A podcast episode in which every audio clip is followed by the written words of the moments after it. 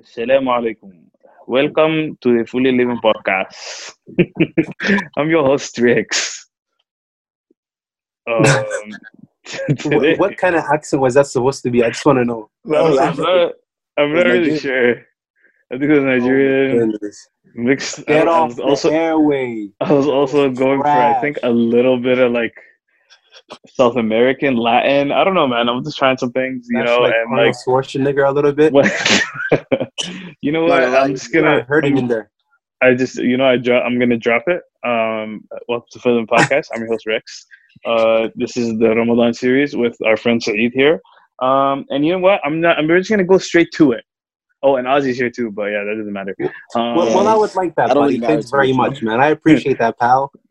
Darn, darn it. Uh tonight today we're talking about drum roll please. I'm gonna give it to you, Saeed. Drum roll.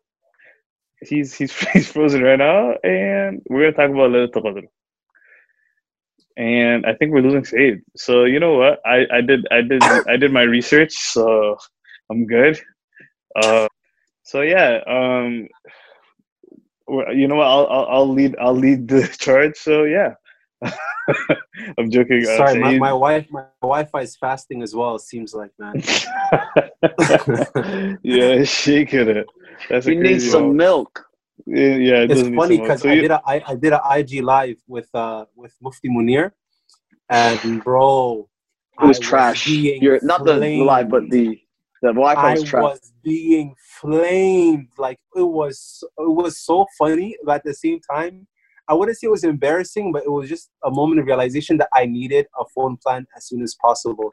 Uh, shout out to Rogers, they're trash, but you know what? You know what was the funny part? Was that you you you were kept freezing, so you couldn't see the comments in the live, but the comments were better than the actual live, bro. A lot of people.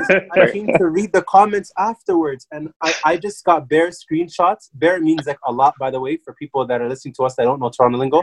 I got so much screenshots of people commenting, roasting my Wi-Fi. Like, oh, my Wi-Fi was attacked that day.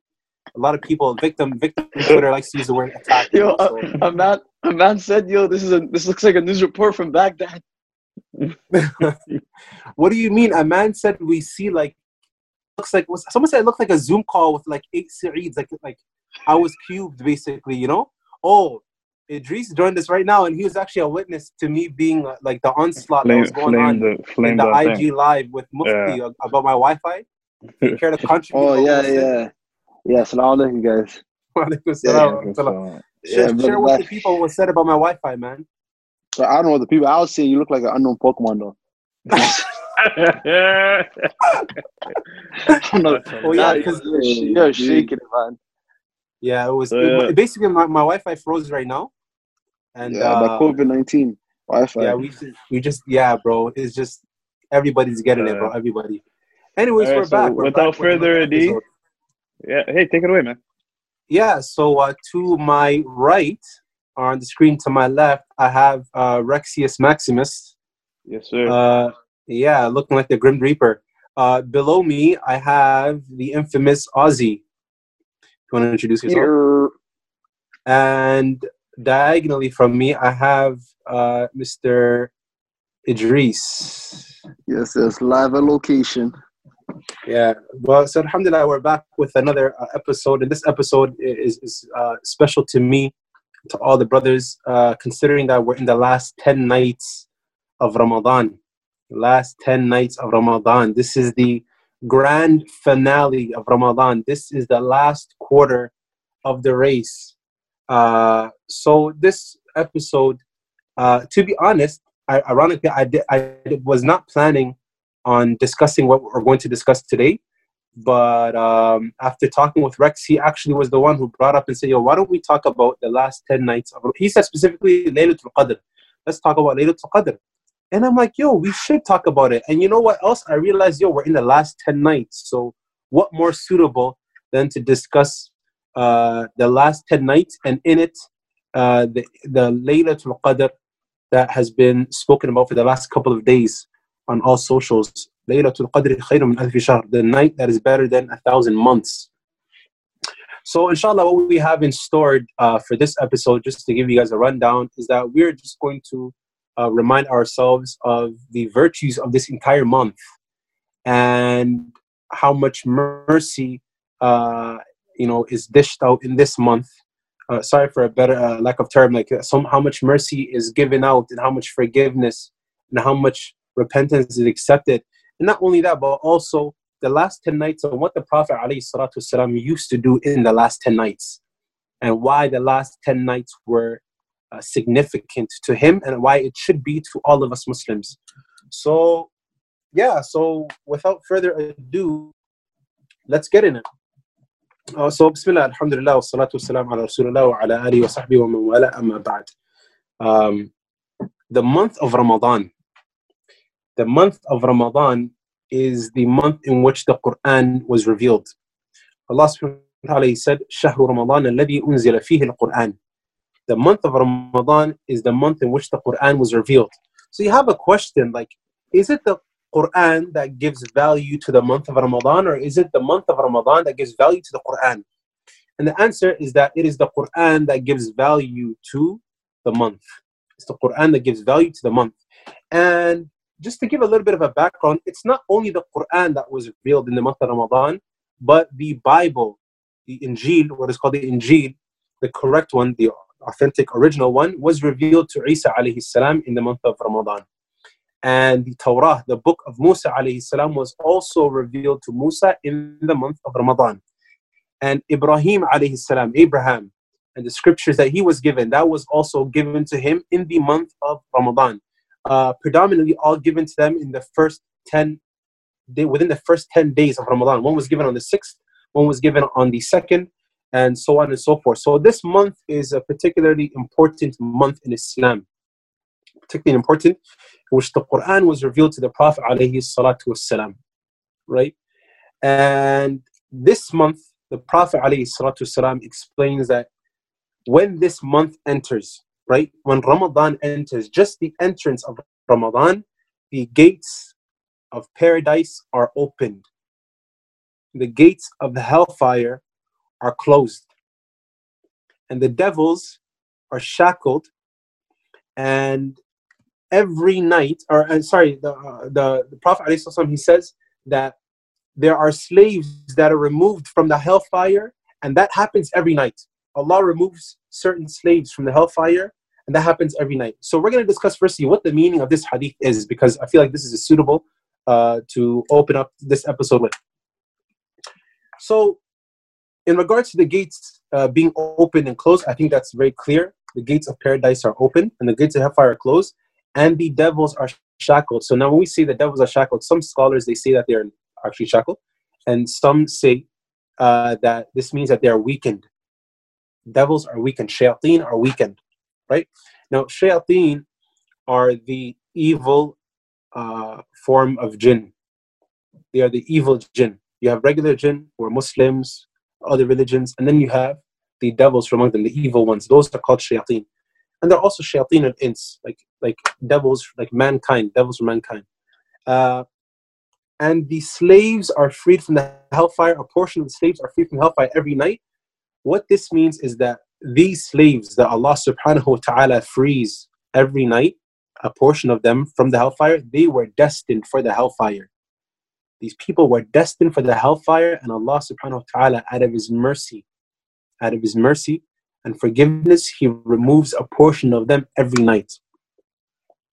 So let me just start off by saying that this month is a month in which a person can reach their, what we call in basketball terms, their prime. Like this is when a person can reach their prime in terms of just your obedience and uh, the fact that you have such little obstacles in front of you. The devils are being shackled. Devils that usually trouble us throughout the year, that whisper to us evil, you know, to uh, you know entice us to do any types of wrong and evil and things that are impermissible. They are not a factor the way that they are a factor in other times of the year. That's number one. Number two, we don't even know. We don't know whether or not we are destined to paradise or the hellfire. And I feel like this is something that a lot of us Muslims, we honestly need to sit down and think about it. Like who guaranteed, you know, our, you know, entrance to paradise? who guaranteed that whatever goodness we do in this life is accepted?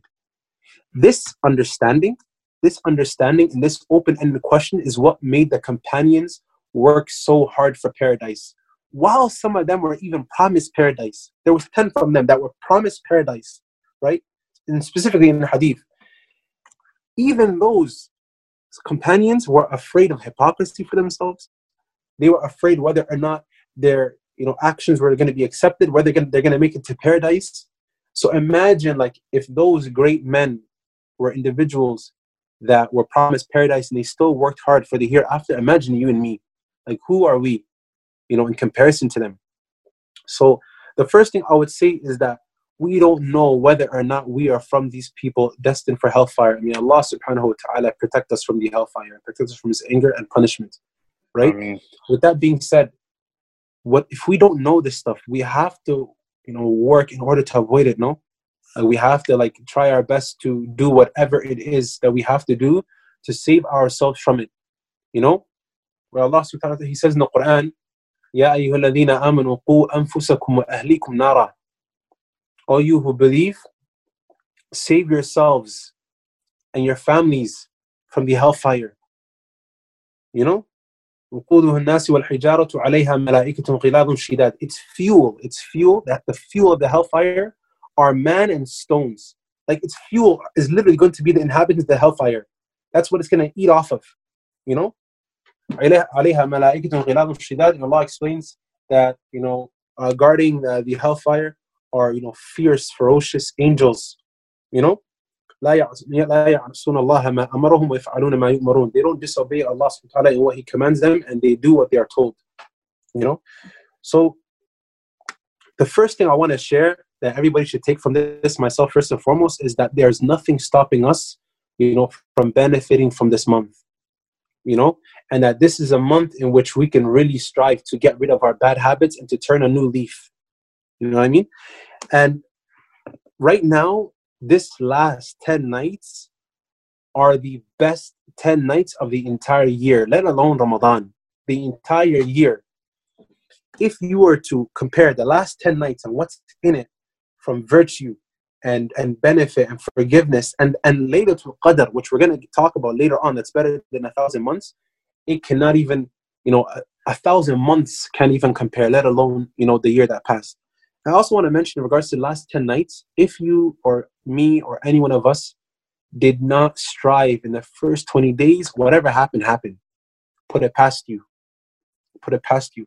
If, you know, you were not refraining from that which is impermissible, you know, refrain from it in the last 10 nights. If you were not benefiting from reading Quran or just remembering Allah or asking forgiveness, then do it from now. You know, I feel like, Allahu Alam, I feel like Ramadan and the layout of Ramadan is similar to our lives. That this Ramadan is presented to us, you know, and we have an opportunity to benefit from it, you know, and it's not about how we start, but it's about how we finish. You know, it's not about how we start. And even in life, it's not about how we start, it's about how we finish. How many people are there that, you know, are born into disbelief? They, they, they grow up, you know, disbelieving in Allah and towards the end of their life or sometime somewhere down their life they convert to islam you know? And you know everything they did that was bad is turned to good deeds. Everything they did eh, before islam that was that was wrong they're forgiven of it. And this happens even with a muslim as well. If a person repents allah subhanahu wa ta'ala says yubaddilu sayyi'atim hasanat that their bad deeds are turned into good deeds. Now, this forgiveness and this mercy is a general mercy that is not specific to a it's not it's not specific to a time frame. Unless it's like towards the end of a person's life and they're like on their deathbed, then you can't repent, right? But anything before that, if a person repents, Allah subhanahu wa ta'ala perhaps will change their bad deeds into good deeds. You know? So moving forward, um, you should now look at you know the last 20 days and you know what you missed. And you should look at every single night that is upcoming as an opportunity to, you know, better yourself. And Laylatul Qadr, man, Laylatul Qadr, I feel like uh, before we even get into Laylatul Qadr, I just want to mention some hadith that really make clear to us how willing Allah subhanahu wa ta'ala is to forgive us, right? So the Prophet alayhi salatu he says, Our Lord, the Blessed and Exalted, descends every night to the lowest heaven when there is one third of the night remaining. So Allah subhanahu wa ta'ala is above the seven heavens. He's above his throne in a way that befits him subhanahu wa ta'ala. And every night Allah descends to the lowest heaven. It's described as Sama' dunya, the heavens of, of the earth, right? Of this dunya. And he says, Who supplicates to me so that I may answer him? Who is supplicating to me so that I may answer him? And he says, Who asks of me so that I may give to him? And he says, Who asks me forgiveness so that I may forgive them? Listen, Allah subhanahu wa ta'ala, this is not just anybody. Allah subhanahu wa ta'ala is descending to the lowest heaven. And he asks these questions every single night. Every night. That who asks of me so that I may give them? And who supplicates to me so that I may answer to them? And who asks me of forgiveness that I may forgive them? So we're not even talking about Ramadan and the virtues in Ramadan. Right now, we're just discussing the forgiveness of Allah subhanahu wa ta'ala. That every night He comes down to the lowest heaven in a way that He befits that befits Him, and He asks these questions. While a lot of you know mankind are asleep, some are heedless. You know, this is something to really, you know, think about because a lot of times, and we discussed this in the previous uh, episode, where a lot of people they you know they despair in the mercy of allah. Like how can a person despair in the mercy of allah and his forgiveness when they understand that allah descends to the lowest heaven and he asks who wants forgiveness? Who's ask who's asking me forgiveness? That i may forgive them. A person who understands this and internalizes it is a person that you know will they will rarely lose hope in the mercy of allah knowing that allah diligently every single night he descends and asks these questions you know, and Allah subhanahu wa ta'ala, He says that who whoever comes to me walking, I'll come to them running. Whoever comes to me, our arms, a hands span length, I'll come to them at arms length. Right? That is one thing. Number two, the man who killed 99 people. And this is a very, very well known story. And I'm going to uh, talk about it, but I think uh, my brother Idris wants to chime in right now. So what's up? Talk to me. Nah, it was actually 100 because he killed the, you know, right? So it was 100, not 99. Oh, uh, yes, it was it was 99, and then he killed the hundredth one, which we're gonna get to it. So basically, this is how the story goes. There was a man. The Prophet ﷺ explains the story, and he says that there's a man in the previous nations he killed 99 people. 99 people and he wanted to know whether or not he could be forgiven for what he did. The man is a serial killer. He was a serial killer. Okay, so so he goes and you know embarks on a journey to find the most knowledgeable person that is known to the people. So the people they pointed him towards a man who was a worshiper. He wasn't a scholar. He was looking for a scholar, and they pointed him towards a worshiper. Which, firstly, it shows you the difference between a scholar and a worshiper. There's a big difference between the two. A big difference between the two, and that when we have questions, firstly, we should go to those who have knowledge. You know. So he goes to the worshiper and he says, "Hey, listen. I'm paraphrasing the story. Obviously, I'm not reading a word for it. So he says." I killed 99 people. Can I be pardoned for it? Is there forgiveness for me? Is there repentance for me? And the man said, No. Listen, let me tell you something. Anybody who ever comes to you and says, I killed people, can I be forgiven? If you are in your right mind and you're intelligent, you're gonna say, you're gonna say whatever you have to say to get out of that situation. But that, that guy, which shows you that like his minimal uh, knowledge, I don't even want to say his, his, you know, his corrupted intellect, but that guy is looking at a serial killer and he told the man no. So obviously, the serial killer did what he did best, and he killed that guy too. Because listen, if the man said, "Can I kill 99 people and be forgiven?" and the guy and, and the person responds and says, "No," what's gonna stop him from killing the hundredth guy? That guy took him from two figures to three figures. Okay, three figures. So the man is at hundred bodies now. He's at hundred bodies. Okay, so he goes on and he says, "Listen, I want to be directed to a scholar, a scholar." Is their scholar. So this time, the people direct him to an actual scholar. So he goes to the scholar and he says, I have killed a hundred people. Is there forgive will I be forgiven? Is there forgiveness for me? You know? Will Allah forgive me? And the man says, he doesn't even say yes. He says, what is going to stand between you and that? What's going to stand between you and Allah? What's going to stand between you and forgiveness? What's standing in between it? Right? What's standing in between you and it? Which shows you that, one, firstly, that man had knowledge. That's number one. Number two, he did not even respond with a yes. He responded with, with something beyond that, something that that man can internalize, that, that he can take for the rest of his life. That no, no, you know, not only could you be forgiven, but there's nothing standing between you and repentance. So I say this uh, to myself and to everybody that there is nothing that stands between us and Allah's mercy and forgiveness except ourselves. If we really want to, you know, seek the forgiveness of Allah subhanahu wa ta'ala, we can do so. We can do so. And Allah is ever forgiving. He is ever forgiving. He is all living subhanahu wa ta'ala. Al-Hayy alladhi la yamut. You know, the ever living, the one that does not die. And so long Allah subhanahu wa ta'ala is living, Allah is forgiving. So long as He is living, He's ever forgiving. And this will never change. So whatever the case is, whatever sin that we do, before I continue the story, I just want to, you know, for all of us to take from this, that we should never look at the greatness of the sin in comparison to the mercy of Allah. And if you were to ever weigh a sin and the mercy of Allah, the mercy of Allah overweighs that sin like without a shadow of a doubt, without a shadow of a doubt. And I feel like one of the reasons why a lot of people they you know they lose forgiveness or they lose you know hope in the mercy of Allah is that they look at their sin as such a big, big thing, so big that Allah can cannot forgive. Allah musta'an. Like, may Allah protect us from this understanding. Some people think that Allah cannot forgive them, like let alone will not.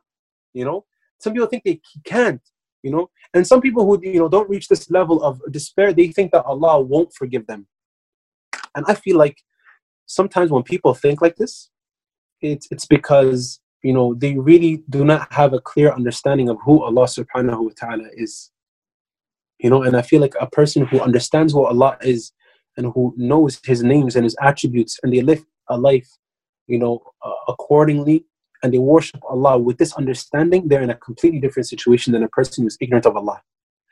So to continue, the scholar told the, the, the man, the killer, he said, What is standing between you and that? What's standing between you, you know, and, and, and, and being forgiven? So he advised the killer, he said, Listen, go to this and this town. Leave this town, you know, go to that town. That town has people of good in it. Go when he's telling that man go to another town it shows you how important your environment is when it comes to making a change in your life right we have to keep in mind that yes we can strive to better ourselves but if we remain in the same environment that it can be detrimental to our change right so the man goes on the journey he has a hundred bodies to his name okay a hundred bodies to his name and he dies halfway on the way to the place listen the angels of mercy and hellfire, they came to that man. They started debating. The angels of mercy are saying, This man, you know, he, he, he, he repented and he was on his way to go and change his life. The angels of hellfire are saying, Listen, this guy has not done a single good thing in his entire life. In his entire life, he has not done a single good thing. Right? So Allah subhanahu wa ta'ala, He sends a third angel, right? So while they're debating, the third angel comes and in, in the form of man and he says, measure the distance between where he came from and where he's going to. And if he's closer to the land he came from, then he, you know, should be he, he is of the people of the hellfire, he, punishment. And if he's closer towards the place that he's heading to, the place that he's heading to, then he should be forgiven and admitted paradise within Allah. So what happens? They measure in one narration, it says that he was closer to the place he was going to and he was granted paradise. Another narration, and this is the one that I want to focus on, it was said that he was actually closer to the place that he was coming from. But Allah subhanahu wa ta'ala ordered the earth to change its permanent dimensions. Now listen, Allah ordered the town that he was heading to to draw nearer to him, for the land to draw closer to him, and the place that he was coming from to distance itself from the man. Listen, Allah, if He wanted to, in the moment that He wanted to repent, right? Allah subhanahu wa ta'ala could have forgiven him. Allah could have forgiven him before he even embarked on this journey. But what is the wisdom behind it? Is to show you that Allah subhanahu wa ta'ala is going to the extent of ordering the earth to change its permanent dimensions just to forgive one man. Its permanence just to forgive one man. If Allah subhanahu wa ta'ala is willing to do this for one individual, what about you and me? Who many of us, and I hope all of us, have not even killed a single soul.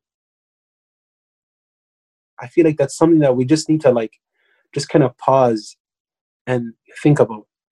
Because wallahi, this hadith is an extremely, extremely powerful hadith. And it is a hadith that we should read very often, very often to just show us how willing Allah subhanahu wa ta'ala is to forgive us. And this forgiveness is a forgiveness that is not limited to Ramadan. It is not limited to Ramadan. This is a forgiveness that Allah subhanahu wa ta'ala is willing to give us and shower us with throughout our lifetimes but we have to seek it. We have to seek it. And I've mentioned in many podcasts a hadith where the Prophet says, you know, a man will commit a sin and be forgiven because he repented again and again and again, and he'll return to that sin over and over. So imagine this hadith: a man he killed a hundred men, a hundred men. The 99th man being a person who told the guy, "Yo, there's no forgiveness for you," out of whatever, for whatever reason he said that. So towards the end of the hadith, to wrap it up, that man was forgiven and he was granted to Jannah. That man was forgiven and he was granted Jannah. Now, you, the listener right now, and me, we are currently in the last 10 nights of Ramadan, the best 10 nights of the entire year. In these 10 nights, it was mentioned that the Prophet والسلام, he would tie, you know, his izar, his lower garment, he would tie it. Now, scholars, they say, okay, what does this mean? Some scholars they, they, they say that this meant that the Prophet ﷺ would not even, you know, uh, go to his wives. He would refrain from his wives and enjoyment of his wives, and he would be in the masjid the last ten nights. Listen, people, the Prophet ﷺ would literally live the, the last ten nights of Ramadan in the masjid, eat, sleep in the masjid, devoting himself to worship, worshiping Allah. Just that, just focused on that, right? Now, in the last 10 nights, there's a night. There is a night, the famous night of Laylatul Qadr, the night of decree. Now, before I discuss Laylatul Qadr and what it is, I feel like some of the guys want to chime in. Rex, first and foremost. Uh, so I guess they don't have questions or anything to say. Uh, so to continue, Laylatul Qadr. know, you want to say something wrong? Say on your chest. No, I'm, I'm joking. No, yeah, no, I was just, I, I, to be honest, you're, you're just doing so well and you're speaking so much facts in my ears that I have nothing else to say. I, oh I'm, my goodness, I'm so flattered. I'm on the same boat, man. Sure. To be honest. Yeah, yeah, no, keep it going, man. Keep it going. I want to hear more. So, to continue, Laylatul Qadr, Allah subhanahu wa ta'ala explains, and He dedicated an entire surah to it, an entire surah just explaining what Laylatul Qadr is, what are its characteristics, what happens in that blessed night. Allah subhanahu wa ta'ala he says, Inna anzalnahu fi Laylatul Qadr. We have sent it down, right? In Laylatul Qadr, the night of decree. When Allah says we have sent it down, what is He talking about? Allah is talking about the Quran. Inna anzalnahu fi Laylatul Qadr. So the Quran was sent down, right? The night of decree, revealed the night of decree. And Allah says, وَمَا أَدْرَاكَ مَا لَيْلَةُ الْقَدْرِ And what do you know of Laylatul Qadr? And Ozzy wants to say something, so feel free, brother man. No, no, I wanted to ask you a question. So we know that like in the Quran it says, you know, شهر رمضان الذي أنزل فيه القرآن. Was, yes. was Ramadan the only time that the Quran was revealed? So no, no, no. So I'm gonna I'm gonna I'm gonna clarify myself because I realized that there's something important that I mentioned. Mm-hmm. And it's a little it's a little important and it's a bit technical, and that is that the Quran when Allah subhanahu says that we sent it down, Inna anzalnahu fi qadr, it means that the Quran was sent down to the sama' dunya. That the Quran was sent down, right, from the heavens, from Lawh al-Mahfuz, right, to the sama' dunya. It's called Baytul Izzah, right? And it was there. Last was it only revealed uh, in, in the month of Ramadan. So there's two there's two descendants uh, there's two descendings of the Quran. It was it descended one time, right, to the to the lowest heavens, and then from the lowest heavens would be sent to the Prophet ﷺ through Jibreel. It would descend to the Prophet ﷺ. So when you're asking, was it only revealed in the month of Ramadan? Yes and no.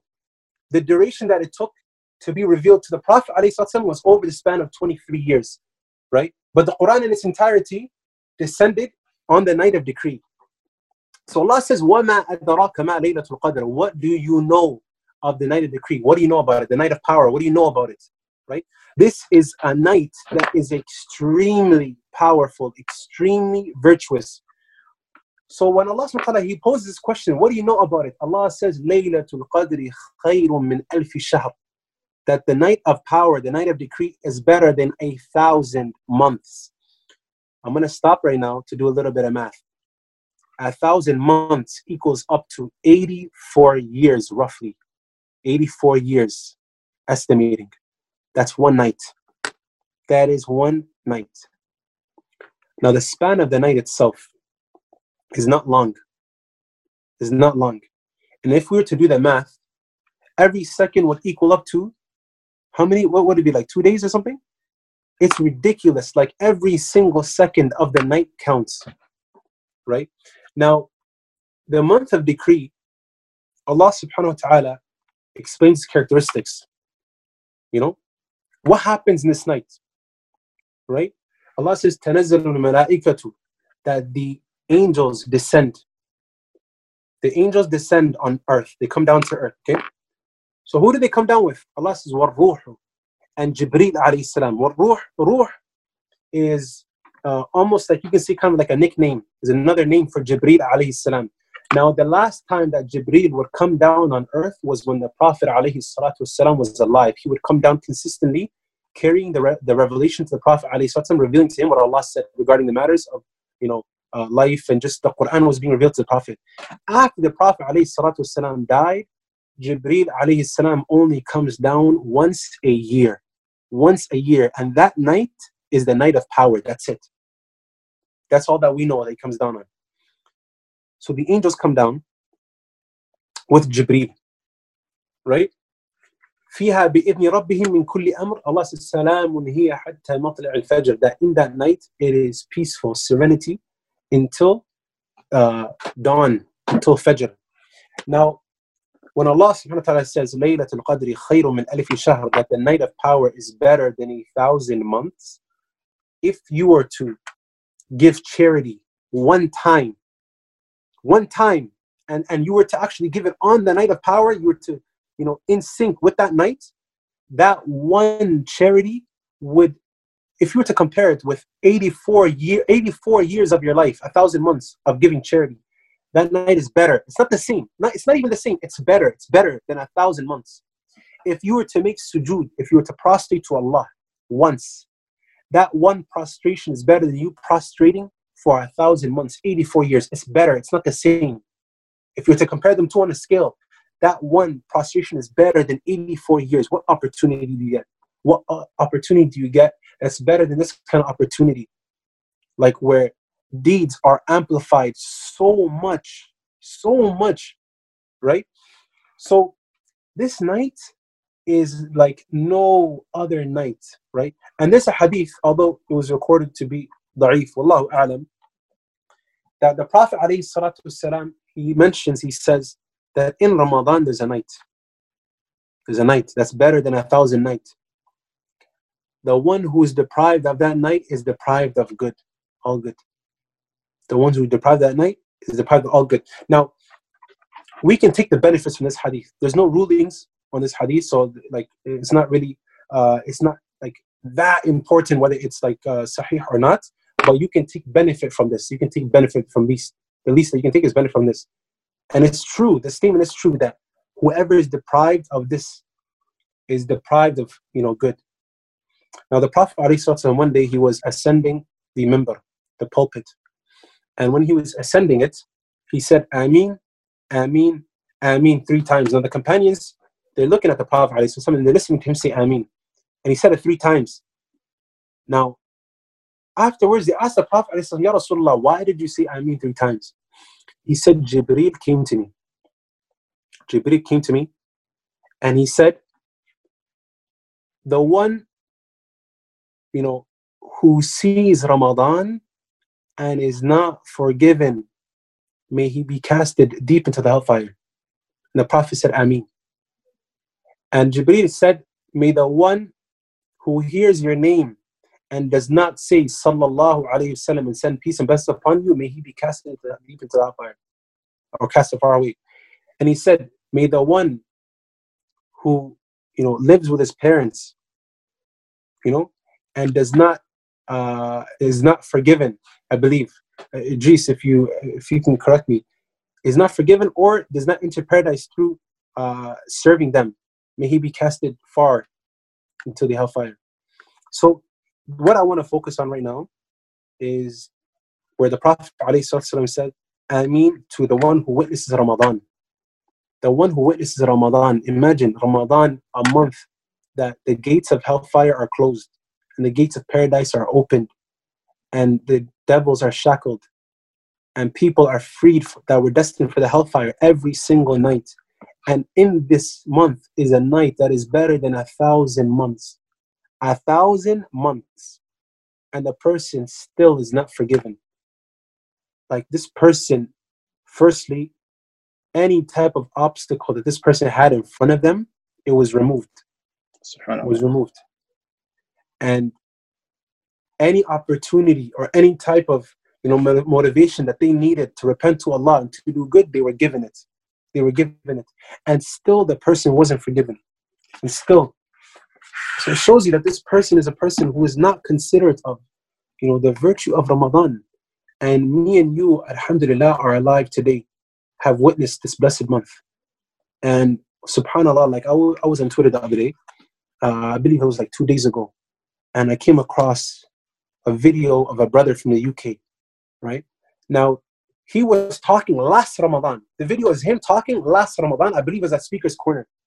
And he was saying, he's like, to be honest, brothers, like, like we don't know when we're going to see Ramadan. We don't know when we're going to see it again. We don't know. And we should take advantage of it today. The brother, a few days ago, it was said that he went to sleep and he didn't wake up that he died in the month of Ramadan. Like he died in the month of Ramadan. And he was the same one a year ago that was talking about how important it is to take advantage of Ramadan while it's with us.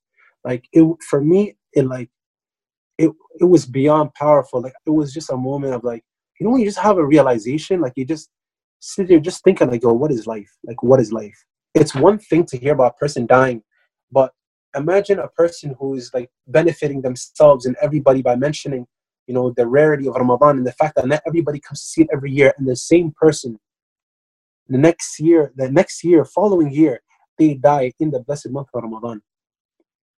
Like it's just Subhanallah, it's so powerful, and it's just, it's a you know, it's just we really have to like ask ourselves, like, do we, essentially, do we want good for ourselves? Really, wallahi, like, do we want good for ourselves? Allah subhanahu wa ta'ala, you know, presents us with an opportunity every single day. Like if you were to just, uh, if a person, you know, who despairs in the mercy of Allah and forgiveness, just think about it. Allah granted you good health. Allah granted you Islam. Allah granted you a family. Allah granted you an intellect. Right? Just if we were to just sit and discuss the, the benefits of just being a Muslim alone, it would take up, forget the episode, it would take years. We, we could, I could probably live the rest of my life explaining the blessings of Islam and just like die like live my entire life every single day discussing it and never run out of content. Never run out of content. And Allah says, If you were to try to enumerate the blessings of Allah subhanahu wa ta'ala, you would not be able to do so. You would not be able to do so. So it just shows you that if you were to sit and contemplate on the blessings of Allah upon you, you wouldn't reach an end. So like just think about how much Allah has blessed you and weigh that, you know, with the sin that you did Right? If Allah subhanahu wa ta'ala chose to wake you up the next day, right? Wake up the next day and you still have good health and you have the ability to repent, then repent. Repent. If Allah granted you the honor, not even the ability, the honor to witness Ramadan and to fast in it, then repent and take the month you know, as an opportunity to return to Allah. Allah says, Ya الذين آمنوا توبوا إلى الله توبة نصوحا. Allah says, O you who believe, repent to Allah a sincere repentance, you know, a good repentance, right? A full repentance, repent to Allah subhanahu wa ta'ala. And what better month or days to repent than a month in which the gates of hellfire are closed? You know, in the last 10 nights and every single night, Allah descends. Imagine if you were to strike the month, you know, the night of decree, and Allah in the last third of the night descends and He asks, Who asks me for forgiveness so that I may forgive them? Who asks of me so that I may give them? Who supplicates to me so that I may answer them? And it is a night in which the angels are they descend on earth, a night in which there is serenity and, and peace and solace, a night in which it is better than a thousand months a thousand months, 83, 84 years of your life that you can accumulate its reward in hours, in hours. The Prophet ﷺ, he used to wake up his wives, his, his families, he used to wake them up. He would wake them up and he would spend the night worshipping Allah. This is a man who's been forgiven of his sins. What has passed and what is coming he has been forgiven of all of his sins. And what he says, he says. Shall I not be a thankful slave? This is the greatest man to ever walk the earth. To ever walk the earth, standing before Allah subhanahu wa ta'ala at night praying to the point where his ankles would bruise, sallallahu alayhi wasallam. The same man who would say that I miss my brothers. And the companions would say, Ya Rasulullah, we are your brothers. And he said, No, I'm talking about the people that would come after me and they would believe in me without having seen me. The Prophet was concerned about us. This is the same man that on the day of judgment, when every single prophet and messenger will say, Nafsi, Nafsi, I'm only responsible for myself, I'm only worried about myself. He will say, Ummati, Ummati, my nation, my nation. Him, who is going to be in the highest level of paradise, the highest level of paradise, the greatest prophet to walk the earth, he, even he, sallallahu alayhi wasallam, would spend the night awake, praying and worshipping Allah subhanahu wa ta'ala and supplicating to him and asking Allah to keep his heart steadfast in the deen. This is a man in which Jibreel came down to earth and opened up his chest and removed from his chest any type of filth that was in it. A man who was protected from disobeying Allah in any way, shape, or form. And he still, sallallahu alayhi wasallam, said, Ala akun abdan shukura, shall I not be a thankful slave? When Aisha, when, when, when his wife, radiallahu anha, when she asked, why do you do this? Why do you do this? And you've been forgiven of your sins. He says, Shall I not be a thankful slave? What about you and me who do not know where we're going to be tomorrow? Whether we're going to wake up tomorrow, whether we're going to die on Islam. Like just like think about it, like whatever sins that you're we're indulging in. You know, weigh like the mercy of Allah and Him calling to you. وسابقوا إلى مغفرة من ربكم وجنة عرضها السماوات والأرض أعدت للمتقين Allah says race haste the forgiveness of Allah in paradise. Its width is the is the size of the heavens and the earth prepared for those who are righteous those who fear Allah Allah says race to it race to it. This life is is honestly it's a race. 60 years we have 60 years on this earth 60 years. And uh, on average. And the moment you die you will never die again. You'll never die again. So whatever it is you do in this life, you will be rewarded accordingly. If it is good, you'll be recorded, rewarded with good. And if it's bad, and you die on Islam, perhaps Allah will forgive you, and from His justice, if He wants, He will punish you for it. So think about it. Whatever pleasures, you know, that we indulge in throughout our lives, even in the nights of Ramadan, it is a pleasure that will come to pass. If it's haram food that you eat, eventually it'll leave your body if it is a person you know that that that that you know you lie to that you backbite to that you do you know, that any type of illicit relations, it will come to pass. But that will be recorded against you. It'll be recorded against you, and you will never know until you meet Allah whether or not you were forgiven of that thing. So how can a person not be restless? How can a person, you know, sleep comfortably? How can a person sleep comfortably?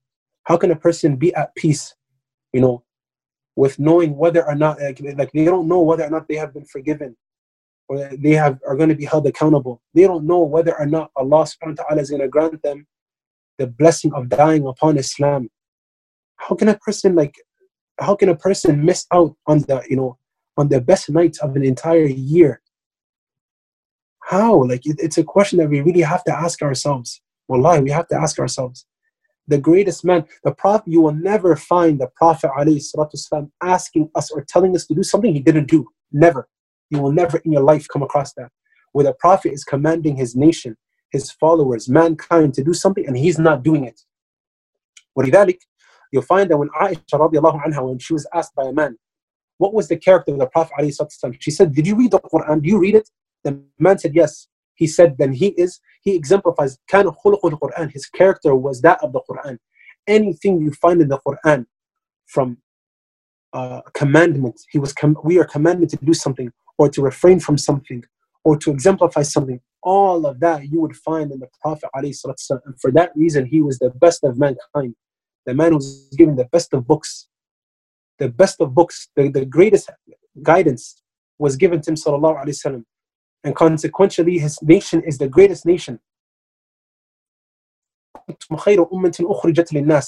subhanahu says that you are the greatest nation to ever come about mankind. That you enjoy good and forbid evil right? Think about it. Allah ta'ala brought you about in the best of nations to follow the best of prophets. And the book that is dusty in our, in our, in our shelves in our homes is the greatest of guidance. The greatest of guidance. Allah says, ذَلِكَ الْكِتَابُ لَا رَيْبَ فِيهِ This is a book in which nothing has been left out. Nothing. You know, the previous revelations, the previous revelations, you know, the Torah, it had many things in it, right? And when the Injil came, when the Bible came afterwards, it didn't have much legislation in it because a lot of it was already in the previous book. But this Quran, is an abrogator for everything that came before it. Every type of book of revelation that was revealed before the Quran has been nullified and voided. So everything that we look for from guidance, you find it in the Quran. Allah says, هدى للمتقين ذلك الكتاب لا ريب فيه هدى للمتقين This is a book in which nothing has been left out. This book, a guidance for muttaqin. Allah says, هدى للمتقين a source of guidance for the, the God fearing, the pious. You have to understand that people may have the book in their house, their house, but it's not going to be a, a, guidance for them because they, they're not working on themselves. They're not trying to, you know, worship Allah. And so the book for them is just any other book. It's not going to be, how can a, a book be a source of guidance for a person who does not try to read it, try to benefit from it, try to live a life exemplifying its content? Of course, it's not going to be, that's what Allah says, it's a, it's a guidance right? A guidance for mankind. So I don't want to go off too much in a tangent, but I feel like this is something we should really, really take into consideration that Allah subhanahu wa ta'ala is presenting us an opportunity of a lifetime. We're not being asked of much. Yes, it's difficult. 60 years in which we pray to Allah subhanahu wa ta'ala because He has the right to be worshipped alone. He, ha- he has the right to be worshipped. A lot of people, they feel like worshipping Allah is a choice. It's not a choice. With all due respect, it's a right that Allah has upon us. It's not a choice. If you feel like uh, this, uh, you know, worshipping Allah, fasting, praying to Him is a choice that you feel like, oh, maybe I can do it. Maybe you know I can do it. I'm, you know, liberated. If you want to bring that talk, well, I'm liberated. I can do it. I can't do it. You'll come to see later on. You'll come to see later on where your decisions have taken me. And wallahi, this is not to attack anybody. This is not to attack anybody, but this is to, you know, really put things in perspective. That today, me and you have the choice to choose between what's right and what's wrong. And tomorrow we will be held accountable. We dedicated a whole episode, alhamdulillah, on accountability and just discussing accountability and um, you know what's connected to accountability from you know uh, hope and, and, and fear and just holding a person you know accountable holding yourselves accountable. So to, to wrap up what i'm saying i say this to myself and to everybody that if ramadan has passed and you know you did not optimize on it in a way that you should have or that's expected of you then you know do not despair. Do not despair. Right now we're entering into the 23rd night which is an odd night. 23rd night which is an odd night. I don't know if uh, my boy Sheikh Rex is gonna release it tonight, if it's gonna be released tomorrow. But if it's released tonight, if it's released tonight, then this is the 23rd night that you're in, and it is an odd night, and we don't know which night Laylatul Qadr is. That's the last piece of information I want to share about the night of decree. That it is in an odd night, so either the 21st, which is past, or the 23rd, or the 25th, or the 27th, or the 29th. We don't know which one it is. And don't pick and choose. We should not pick and choose which night that we want to donate or which night that we want to pray in or stand up or read Quran. Do it in all 10 nights so that you know at the end of Ramadan, I hit it, I struck. I struck gold. I did it. Right? Well, you should not put yourself in, in, a, in a situation where you're gambling on reaching the night or not. Right? These 10 nights or seven nights that we have remaining, if you continuously worship Allah in all of them, you would have attained the worship of 84 years and you don't know whether I don't know if I'm gonna die tomorrow or not. And I hope Allah subhanahu wa ta'ala, I pray Allah subhanahu wa ta'ala allows me to reach the end of this Ramadan and benefit from it.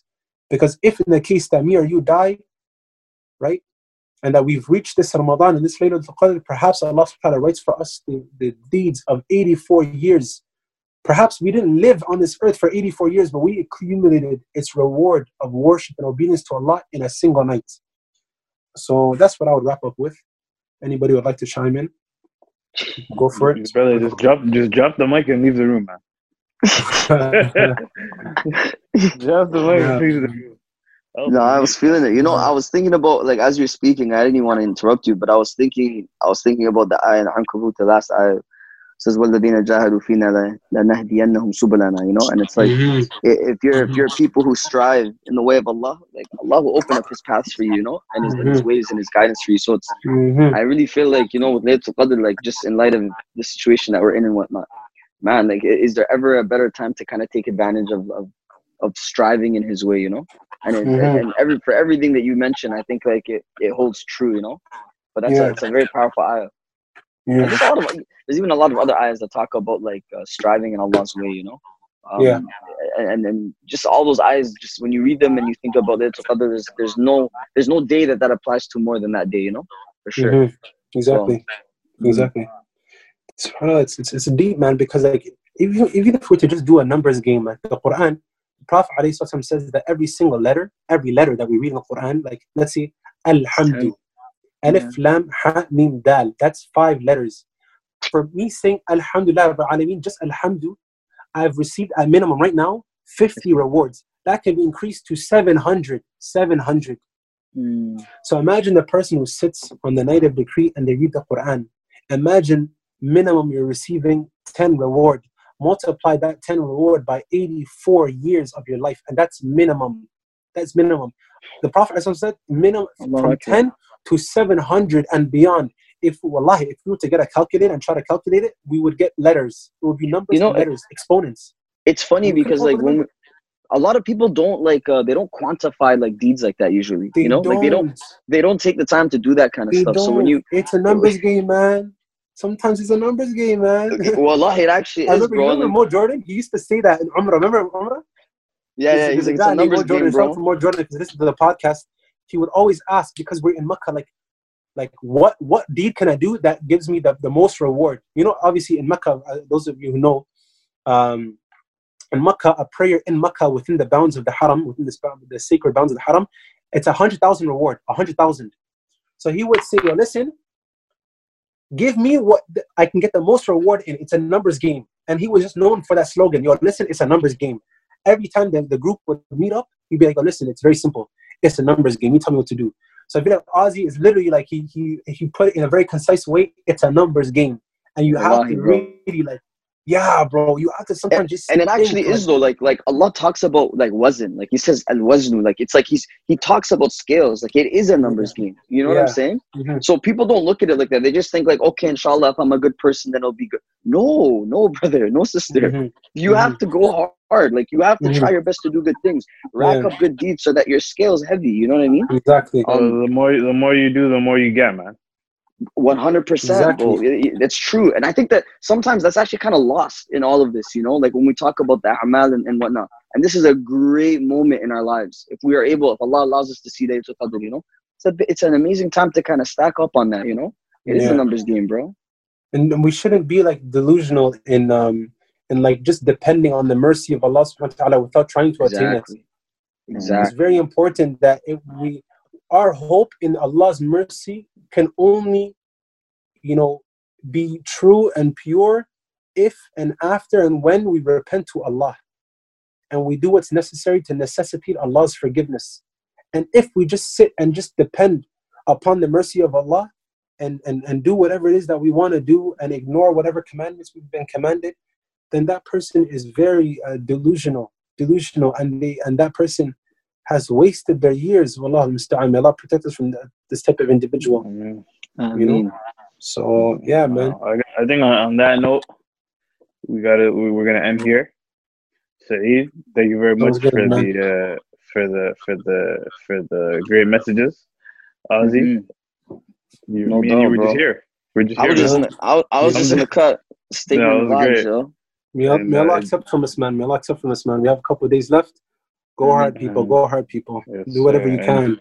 And Idris, you already know, man. Big dog. Bro, I just I was here just for the dhikri, man. Listen to the dhikri. the, the dikri, the dikri. Yeah, man. Dikri means remembrance for anybody who doesn't know. Alright. Uh, hey, man. On that note, let us know how you liked this episode. All Take right, care. guys. As for the questions, the, the the questions, we still have some questions left. I believe we'll address them in the upcoming nights, hopefully, or possibly even after Ramadan. A lot of the, the questions they resembled one another, so the ones that we did answer, they're like kind of like uh, very similar to the other ones that we didn't. But we will we- try try to answer all of them. And we also see your questions too, so don't stop like giving them. Like just because we don't answer it on the actual Curious Cat, we see. say it for the Ozzy is not Oromo, he's Ethiopian. He's So a Eritrean that man. He's not Oromo. He's Put Eritrean. on his name. Yo, I wallahi, that, it that, wrong. Hello, wake up. He's Eritrean. I apologize. that question was asked like three times, yo. Like, oh my days. Anyways, yeah, I'm The very rest It seems like that person's being delusional. They really want uh, Ozzy to be Oromo, but it's just Yeah. It's not the gonna world happen, is yo. cruel, man. Respect my boy. He's from he's Saho. You know what I'm saying? Respect him. Shout out to my Jabirti, man. oh man! All right, you know what? It's not gonna be an Sorry. Eritrean podcast. You already know us. I'm not gonna- That Kamala high man.